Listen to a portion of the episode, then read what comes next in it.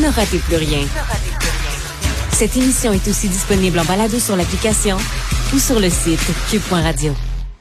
On revient sur la crise du logement. Hier, on avait euh, on avait Jack Meeting en studio euh, qui bon, euh, on sait que ça fait partie des annonces du dernier budget fédéral de l'aide pour pour la crise du logement. On a parlé, on a vu ces chiffres hier de taux d'inoccupation qui sont minuscules dans plusieurs endroits autour de Montréal, mais vraiment pas juste autour de Montréal, dans plusieurs villes du Québec, des villes en région aussi. Donc ça touche un peu tout le monde et on a pu finalement admettre qu'il y avait une crise dans le gouvernement euh, provinciale de la CAC euh, cette semaine avec la ministre André Laforêt qui, euh, qui a confirmé qu'on était bel et bien dans une crise du logement. Ça a été difficile parce que bon, moi je suis locataire à Montréal et je peux vous dire que c'était pas une grande surprise.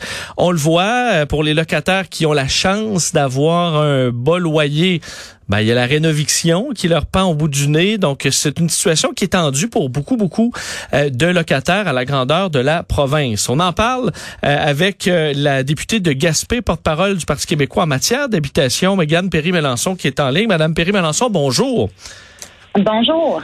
donc, vous, c'est cette, cette, déclaration de la ministre André Laforêt qui confirmait cette crise du logement. Ça vous a plus fâché qu'autre chose, j'ai l'impression.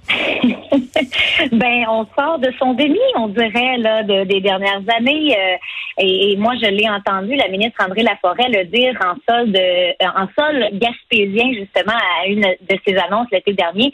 Puis, euh, ça, elle disait qu'il n'y avait pas de crise du logement, justement. Puis, je me disais, ça n'a aucun bon sens d'entendre ça quand c'est des taux d'inoccupation, vous l'avez dit, de 0,2% 0,8% dans plusieurs villes, partout dans les régions du Québec. C'est le chaos. Et, euh, et, et, là, ben, je pense qu'elle elle le reconnaît parce qu'elle a une nouvelle façon de justifier cette crise du logement-là, qui est la pandémie qui est arrivée dans nos vies, alors que dans bien des villes, euh, le problème des logements était euh, bien, bien connu. Alors, ce n'est pas un problème qui vient d'arriver, là, et il y a eu un laxisme qui nous a mené à, une amplification de la crise. Surtout, on peut comprendre la pandémie. On se dit, ah, il y a des gens maintenant dans les grandes villes qui peuvent se diriger en région parce qu'ils sont en télétravail, mais la crise, on l'a encore dans les grandes villes. Donc, il n'y a pas mhm. d'endroit où les gens ne sont plus. Là. Il y a une crise un peu généralisée. Absolument, c'est la crise, euh, comme vous le dites, autant pour les jeunes professionnels qui veulent soit accéder à un logement abordable ou même s'acheter une première propriété, c'est presque un rêve qui est rendu inatteignable pour la jeune génération. Il y a même des aînés qui se retrouvent euh, à, devoir déménager de leur appartement qu'ils occupent depuis euh, des dizaines d'années. justement à Richelieu, là, je manifestais avec la Villa Belle-Rivière. C'est une OBNL d'habitation qu'on s'est doté. C'est un projet communautaire avec l'argent des gouvernements. Euh, qui arrive en fin de convention et donc le, le privé s'en mêle et va faire des transactions. Donc, on, perd des, logements euh, à prix modique pour nos aînés. Donc, ça, plein de gens se retrouvent dans cette crise-là actuellement. J'ai eu la chance d'habiter la belle ville de Matane euh, dans ma dans ma jeune carrière, en début de carrière, euh, et à l'époque, euh, moi qui viens de Québec, c'est ah, les appartements, c'était pas cher, des grands appartements.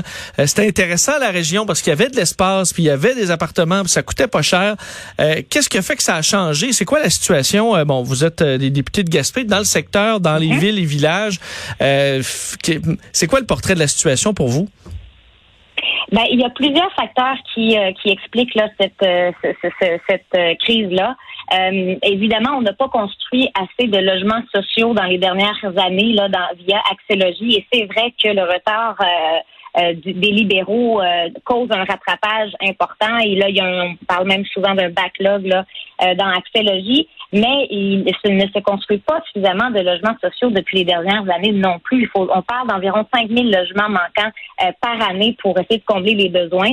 Euh, et, et, pas juste le logement social, il y a aussi la question euh, moi, j'en ai parlé au gouvernement du Québec dans un projet de loi en tourisme, justement, la question des plateformes Airbnb là, chez nous, dans les villages pittoresques où euh, c'est durant l'été euh, qu'il y a une grande achalandage, les gens vont utiliser leur maison pour pour justement louer à des touristes, tout ça. Donc, il y a de l'argent à faire à ce niveau-là, mais ça fait que des fois, il y a du monde qui s'achète une propriété uniquement dans ce but-là euh, de louer à des touristes. Alors, ça fait qu'on n'occupe pas nos maisons, on n'occupe pas nos villages.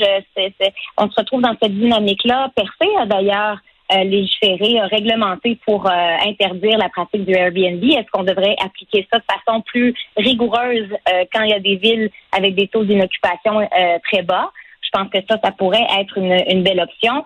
Euh, il faut taxer les flips, il faut, il y y a vraiment plusieurs solutions à mettre de l'avant. Et là, comme on en a très peu de d'appliquer, ben, on se retrouve avec euh, cette pénurie-là qui, coûte très cher. C'est quand même des, euh, des solutions qui demandent du temps, la construction de logements sociaux. Euh, on veut bon justement le dossier des flips et donc on, on, va être pris avec ça assez longtemps. On voit le prix des maisons qui s'est complètement emballé. Ça c'est pas une solution pour des, des, des, locataires dans bien des cas. on va en avoir pour un bon bout de temps.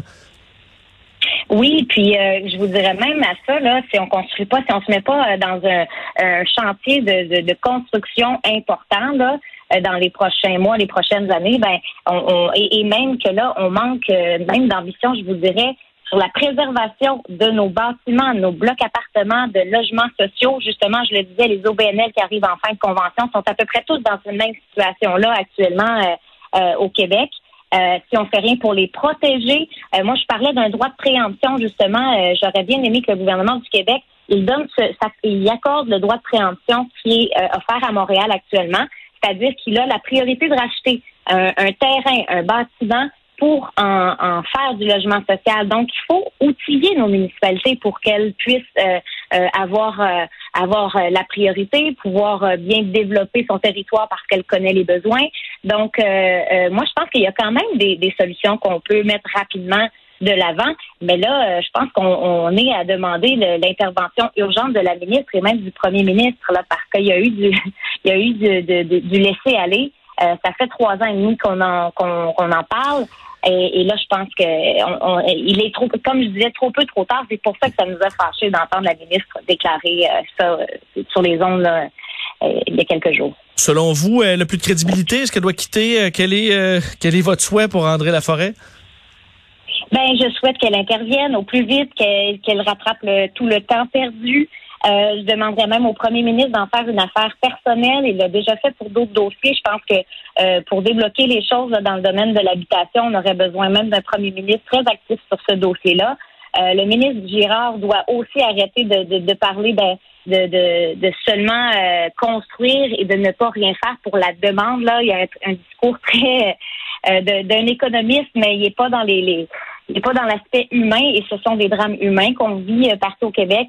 Alors, euh, je pense que la ministre est là encore six semaines là, à la session euh, parlementaire, donc euh, je, on n'irait pas jusqu'à demander sa démission, mais il faut, faut commencer à agir. Là. Euh, en terminant, un mot sur ce qui a été annoncé hier euh, dans votre secteur là, pour faciliter le transport aérien régional à prix plus modique, donc euh, des prix ne dépassant pas 500 dollars. Le gouvernement qui veut mettre le plus de 260 millions là-dedans en, cinq ans. on sait que pour les résidents des régions, on pense aux deux gens des îles de la Madeleine et tout ça qui ont à se diriger mm-hmm. justement vers Gaspé de temps en temps. Pour eux, ça va alléger le portefeuille assurément. Est-ce que selon vous, c'est une bonne annonce qui a été faite hier par, euh, par le ministre des Transports? Je dirais que c'est une bonne mesure qui a été annoncée. Ce n'est pas un plan. Ce n'est pas un plan concret pour pérenniser l'offre de transport aérien dans les régions du Québec. On s'était parce que nos attentes étaient très, très élevées parce qu'on euh, on l'attend depuis un an et demi, ce plan-là. On nous parlait d'une révolution dans le transport régional et ce n'est pas le cas parce qu'il aurait fallu s'assurer donc qu'il y ait des, garanties sur la fréquence de vol, sur la qualité des services, sur la concurrence entre les transporteurs. Euh, très semble avoir été vraiment balayé du revers de la main euh, un, modèle coopératif qui aurait amené cette concurrence-là tant, tant souhaitée par les consommateurs. Alors, je pense que oui, il n'y a personne qui va dire que la, réduction des billets d'avion, c'est une mauvaise chose. Euh, est-ce que c'est suffisant? C'est euh, absolument pas. Et, c'est là qu'on on est très déçu euh, du manque de rigueur, du manque de, travail qui a été fait pour nous offrir un plan qui est vraiment périn à long terme. Donc, une bonne mesure de, baisser les prix des, billets d'avion, mais clairement insuffisant. c'est bien gentil de nous avoir parlé aujourd'hui. Merci d'avoir été là, Mégane Perry-Melançon. Ça m'a fait plaisir. À bientôt. Au revoir.